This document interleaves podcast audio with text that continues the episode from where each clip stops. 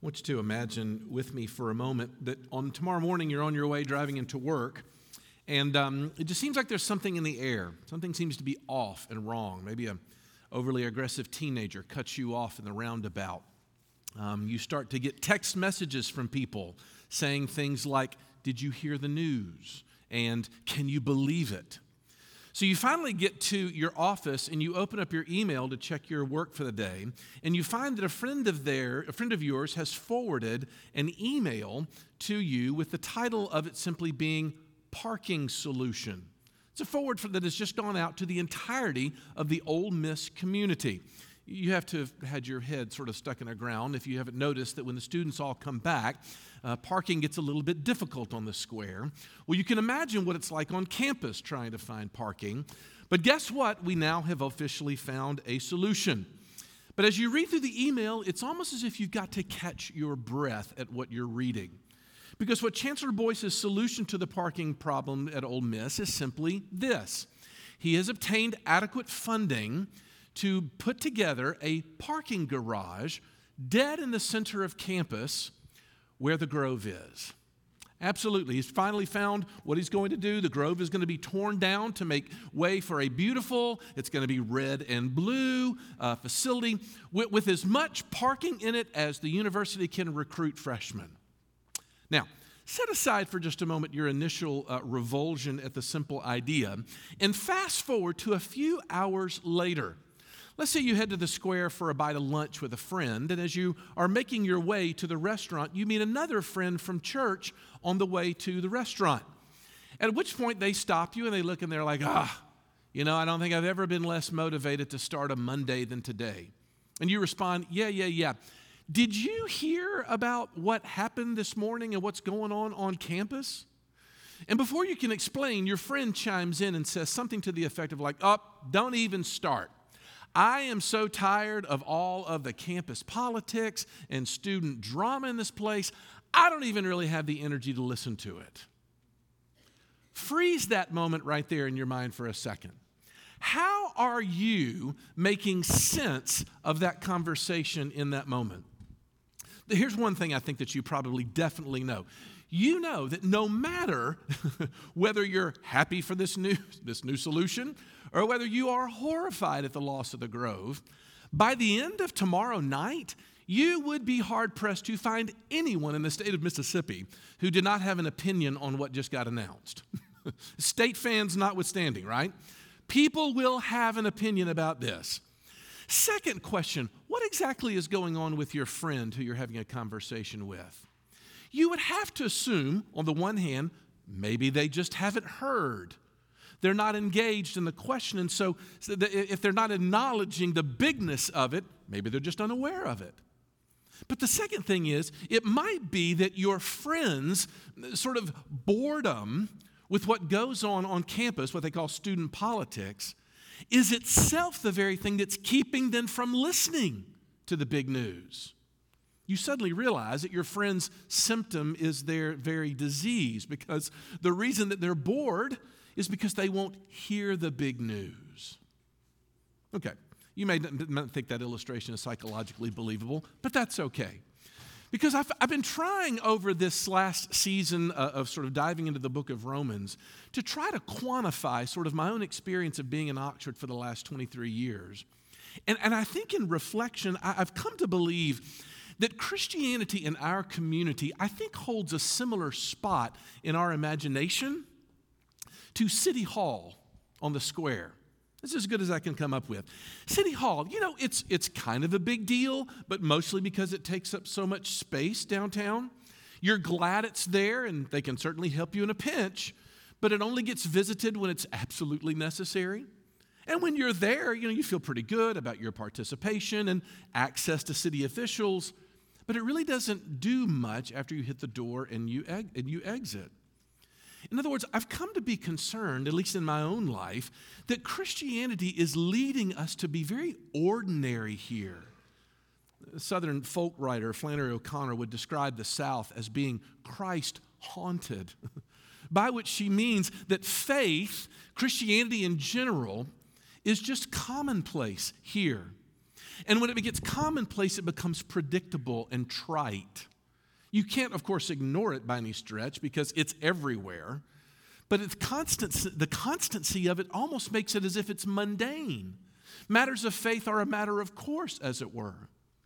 And so I've got a premise that I want to explore with you this semester, and it's simply this one that the further you dive into the Bible, the less able you are to take its message casually. In other words, does it ever strike you as odd that the people who first heard this message about Christianity had, had, had amazingly different reactions? On the one hand, they would absolutely leave everything else in life and devote their entirety of their life to this message, even to the point of death, or they tried to kill you if you talked about it.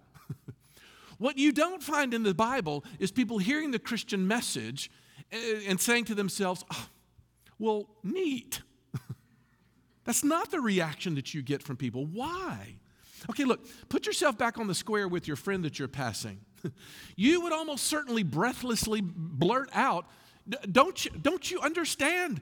They're gonna tear down the grove and put on a parking garage. Don't you understand what's happening? To which my guess is your friend would say something like, Wait, what? Well, hold on, hold on. Start from the beginning, which is exactly what I want to do this semester. In other words, Christianity is only as ordinary as our avoidance of it will allow us to be.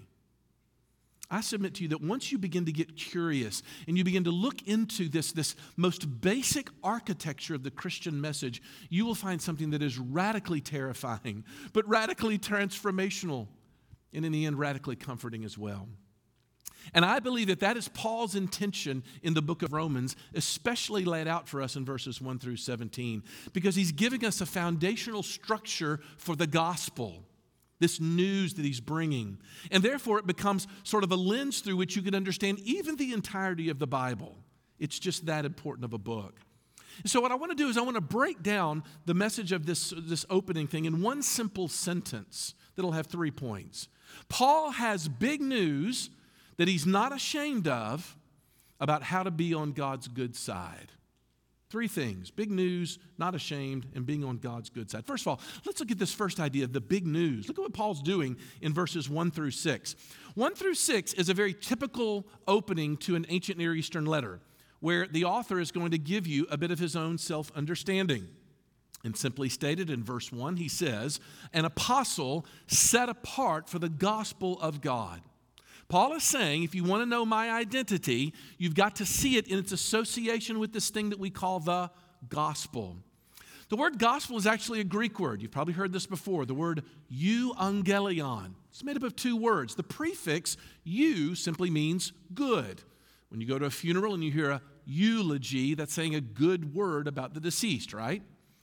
The second part of the word, though, angelon, is, from, is the word from which we get the word angel which I know when we think of angels, we think of like wings and white people or whatever.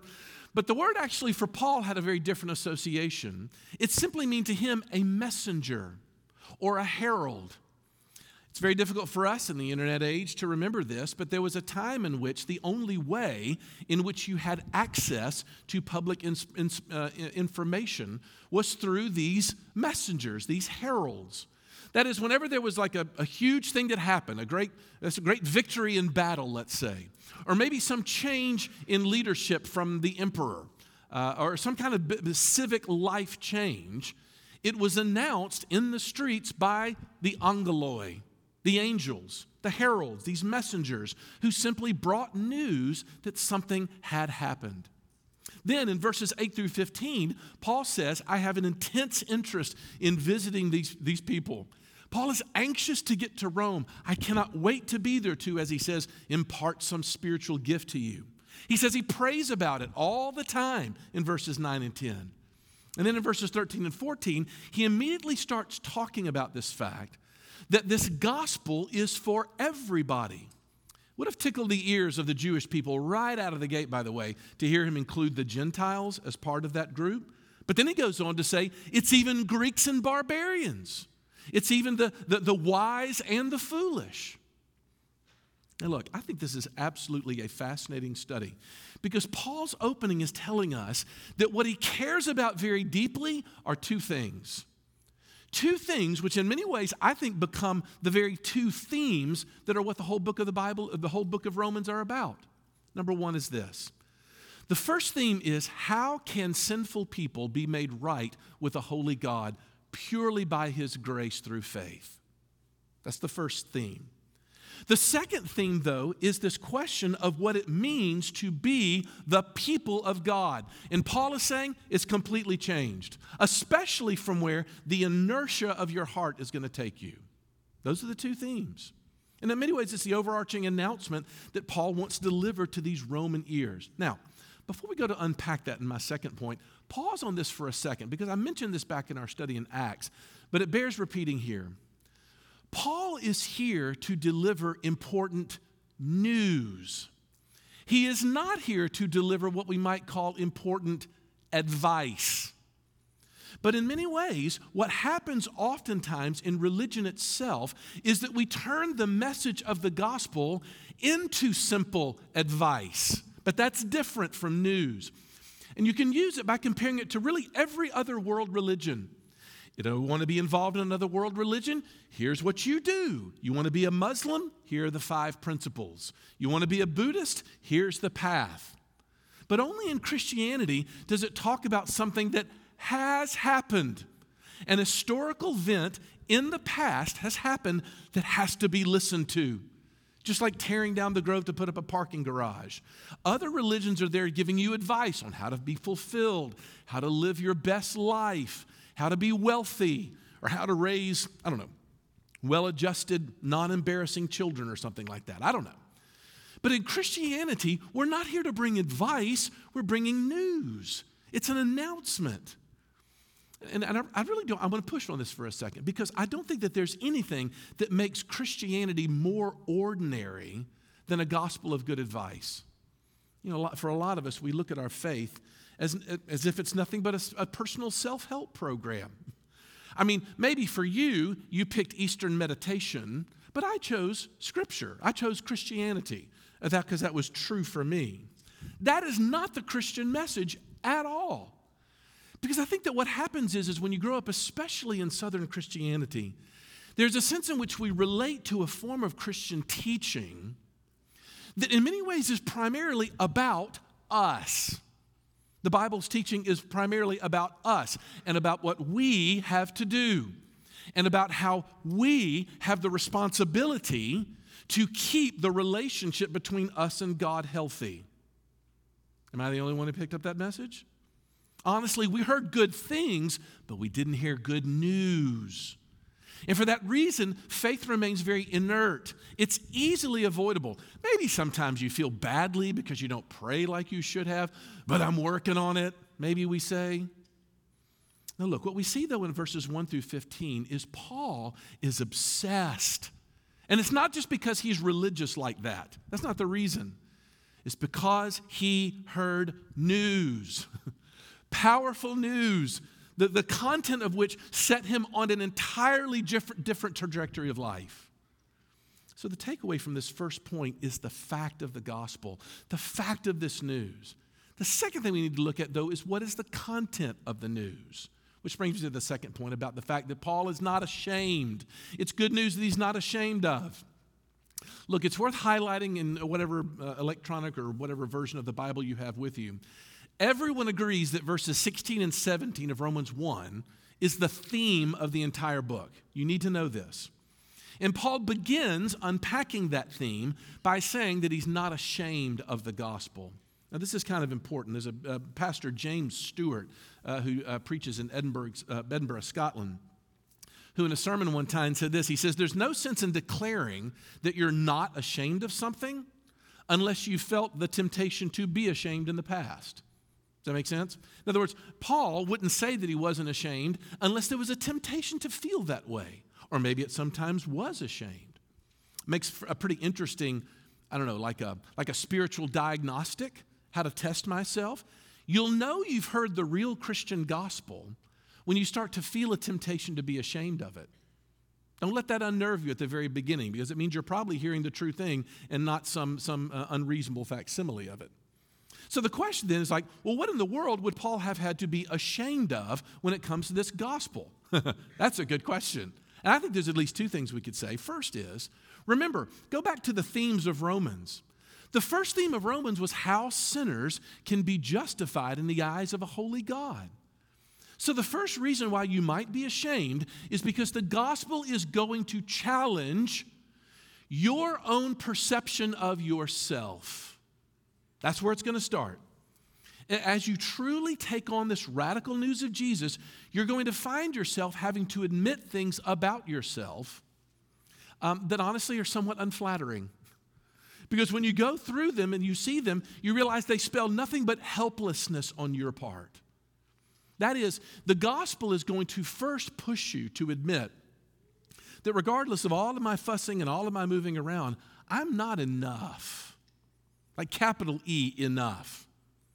And when it comes down to it, I can no longer console myself with this idea that um, I really am a good person deep down. The gospel is going to challenge that and say, or not. You're not a good person deep down the further you go. And the reason why I feel like we've got to work on this is because we live in a town who prides itself on its, I don't know, Hallmark movie like appearances, do we not? And the inertia, I think, of this town is always pushing us to put on a good face, uh, report to everybody just how great it is to live in our precious little town. We love it. And me, I'm, I'm chief among them. I'm not condemning anybody in this room. But please hear me. What that means is, is that the alignment of Oxford, Mississippi, is pulling you away from what the gospel is trying to get you to admit about yourself. And I don't think we're being responsible citizens until we own this. We are going to be tempted to be ashamed of the gospel if we follow the inertia of Oxford, Mississippi. We're going to talk about our faith as if it's, you know, helpful. I'll attend a Bible study, but you know, from a safe detachment. Um, I, will avoid confessing my sins to those around me, like the Bible commands me to do, in the interest of making sure that I at least have the appearance of being together, right? What's happening? You're being ashamed. It's shameful to admit those things. The second theme running through the book of Romans is about what Paul means by the people of God. See, because before Jesus shows up, to be the people of God was primarily a racial uh, thing. You were Jewish, it was an ethnic thing. And there were all these cultural practices that had been built up around being a Jewish person. That, for that, that's what it meant to be the people of God, meaning you were, you were special, you were singled out, you were privileged, we might say in our day. but look, follow Paul's logic. Because if the gospel is pushing you to admit things about yourself as accurate, then the gospel is only going to be received by grace alone.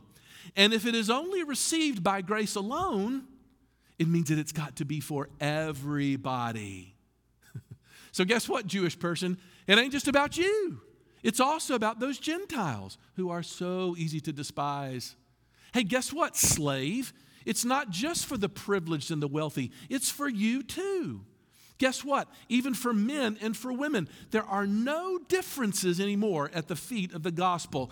Everyone comes in by the exact same means. There is no, put it this way there is no more equalizing factor in the world operating than the Christian gospel to level people on exactly the same plane, which is absolutely tremendous, by the way, because it cuts across the inertia of this town Bear with me for a second. I realize that for many of us, we were schooled in Mississippi.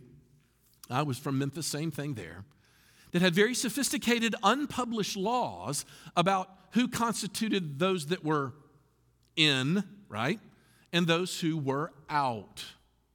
And, and, and, we're the ones with the good theology and the right stuff, but were we not exposed in the 1960s when evangelicals in mass opposed the civil rights movement? Now, you may want to have a conversation about, oh, well, you don't understand the blah, blah, blah, context, blah, blah, blah, blah. I know, I know. But an instinct to want to bring people together, should that not be shared by any person who proclaims the gospel? We, then we went to Ole Miss, did we not? And of course, we turned what should have been the innocent fun of a Greek fraternity and or sorority uh, membership into a, a badge of pride. More so than that, a badge of exclusion of other folks. especially those that weren't, you know, uh, that measure up to whatever standards we have of cool or cute. She's so cute. or I'm telling you, hey, he's a stand up guy, man, stand up guy. Look, my point is, when you spend much time in that mindset, accepting a gospel based purely on grace is going to force you to reinterpret how you define in and how you define out. And you know what you're going to be tempted to do? You're going to be tempted to be ashamed. I'm not ashamed of the gospel, Paul says. Look, any psychiatrist will tell you that when an addict, especially, especially like an alcoholic, when an addict uh, you know, sort of begins the process of breaking through their addiction, oftentimes when they return home, they're met by opposition from their healthy spouse.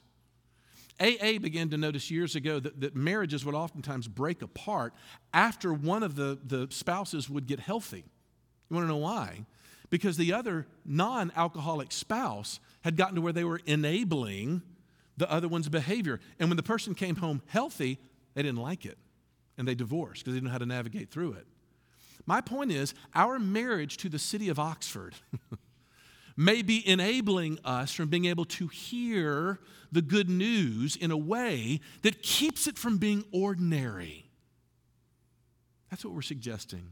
So Paul says he's not ashamed. And then, thirdly and finally, and I'll finish with this it's about how to get on God's good side. um, when I grew up, this was where the sermon ended, by the way. You know, we would stand up and say something to the effect of, like, now look, God does not want you to be ashamed. Paul's not ashamed. I, the preacher, am not ashamed. You shouldn't be ashamed either. Y'all, let's pray. and then we would finish the sermon. But that's not the deal here. Look, what Paul is saying is, is that the gospel is not a morality tale, but it's encapsulated there in verse 17. Paul says, Look, the righteousness of God is revealed. This is worth looking at carefully. It's very easy, I think, to read that phrase, righteousness of God, as if it's God's character trait of being righteous. God's holy, He's perfect, He does everything right. We ought to be righteous too. no, that's good advice. That's not good news. No, Paul is talking about righteousness in the sense of being right with someone. Let me illustrate. Let's say that you uh, are, are, are living in your home because you received a loan from a mortgage lender. Every month, you've got to write a check or do an electronic draft, whatever, to be in good stead with the bank, right? If you fail to write that check, you are not good with your bank. You're on the bank's bad side. In other words, you're not, you're not living up to what it requires to be there. Look, here's my question when Paul says the righteousness of God, he doesn't he means the quality of being right with God. I'm on God's good side. What a great question to ask yourself this morning. Do I assume myself to be on the good side of God's intentionality right now? And if the answer to that is yes, why do you assume that? Because the inertia of my heart is pulling that to talk about my performance but what I think we find uh, in, universal in people's heart is they suspect that. This is universal in people's heart. They're suspicious of that question. When I moved to Oxford in 1999, there was a, there was a song that was always on the radio in that summer. Uh, it's kind of a one hit wonder by a band. Um, what was the name of the band? The, the New Radicals. And the song was called You Only Get What You Give. What a positive message for a title of a song, right? It's kind of a funny song. It's a bit tongue in cheek, a little uh, ironic and sarcastic, but there's a hilarious line in the middle of it because it's about a person who has everything going against them. They feel like the world is against them, but they're trying to keep a good face on it anyway. And midway through the song, it says, Hey, we're flat broke, but hey, we do it with style. And he throws in this line, but God's flying in for your trial. you ever felt that way? You know, I feel like the world is against me. Oh, and now we find out that God Himself is flying in a special who knows everything to testify against me. I really do think what that artist is, is reflecting there is this universal sense of a gnawing ache of guilt inside of us that I'm on the wrong side of the universe. And here's my point that we rarely make this connection that as long as that guilt goes undealt with, you have planted and nurtured the seeds of ordinary Christianity. It's the guilt that will do that. Why? Because performance driven religion is exhausting. The more loaded down you are with soulless obligation to your work, the less likely you are to be interested in it at all. Look, if I assume myself to be in good stead with God, and that righteousness, that rightness between me and Him is dependent on my work, I'm not going to be at that work very long, certainly not very well. That's my premise. How do we deal with that sense? God has flown in for my trial. Which is why I said that I think in Oxford we treat Christianity like we do City Hall. You know, I'll go when I have to, when I'm mad about, you know, my life is how my life is going, when I feel like, you know, the one in charge has let me down. But of course, otherwise, it'll only occupy the most peripheral parts of my life. This is my premise this semester. Ordinary Christianity will always spring from works righteousness, from a mental frame that is still preoccupied by your performance. Because what that does is, is it keeps Jesus on the periphery. You want to know why? Because as long as Jesus is on the periphery, he's manageable. And when someone is manageable, they become an object. And when something is an object, it is ordinary. All because of works righteousness. Um, I had a friend who told me a story. Here's my question before I end the story. My question is what is different about the way the gospel is going to deal with that? Good question. We're going to talk about it all semester long. But I had a friend who was telling me a story about a comedian who did a bit during a, a show. Um, who was talking about when he was in college and he took a class called Computers and Networking. And he said he sat in the first class and had zero idea what anyone was talking about. So he decided, you know what? I'm just not going back to class. And he didn't go for the entirety of the semester. Didn't tell his parents, didn't do anything. But somewhere in the last week of class, he starts to feel pangs of guilt for having never attended this class. So he decides to go on the last day of class to see if maybe he could salvage something, you know, at the end and maybe take the final. Well, he walks into class and he sits down, and as soon as he sits down, the guy sitting next to him goes, Hey, do you think that the professor is going to give our final back today graded? And he was like, What? he missed the whole final. He missed it. So he's literally in despair this entire class. So he goes to the professor's office and he walks and he tells him his plight. And by the way, he totally lies. He lies to his professor, oh, I was confused. I know what's going on. I just didn't have the right day. You know, what can I take the exam to try to get some kind of grade? And the professor looks at him, strangely enough, and says, No, I tell you what I'll do though. I will give you the same grade that the worst person in the class gets. And the guy was like, uh, Okay. Does that mean that I get a zero? And he goes, Actually, no. He goes, The worst grade in the class was a guy who just barely passed. You just barely passed. now, look, I realize that I've just triggered every teacher in the room. That's wrong. You can't do that. But if you get upset at that, you're starting to hear. Because what the gospel says is look, this is the problem. And we're going to talk about this at length. We think that the Bible and the gospel is about pardon for sin. It's part of it. But see, pardon for sin just means that you, that you don't get punished for missing the exam. What Paul finds out the gospel means is, is that I got a grade that I didn't deserve. And when something inside of me churns, when I hear people getting what they don't deserve, when I hear people getting things that they don't deserve, and that makes me angry, I am against the spirit of the gospel. And I'm leaning into works righteousness. And when I'm doing that, Christianity is fast on its way to becoming ordinary and mundane and boring. Let me ask you this question in closing and put it in theological terms. What if this rightness with God is not something that is achieved, but is revealed? What if the gospel and the change that brings in your life is not what it changes in you, but what it changes about you? That it's a change in your status first. Now, here's my hope. My hope is that you got a thousand questions at this time. And my invitation for you is that you come back and dive into Romans with us this spring. We're going to take this, we're going to do this great sort of flyover of it and hopefully inspire you to dig through it because there's more here than we could do in a lifetime of study. in Romans. So come back and dive into it with us. Let's pray. And Lord Jesus, would you give us the grace to take joy in this study, to learn from it, and somehow in the midst of it see peace and joy and love that only comes from you? Would you do that? For we ask it all in Jesus' name. Amen.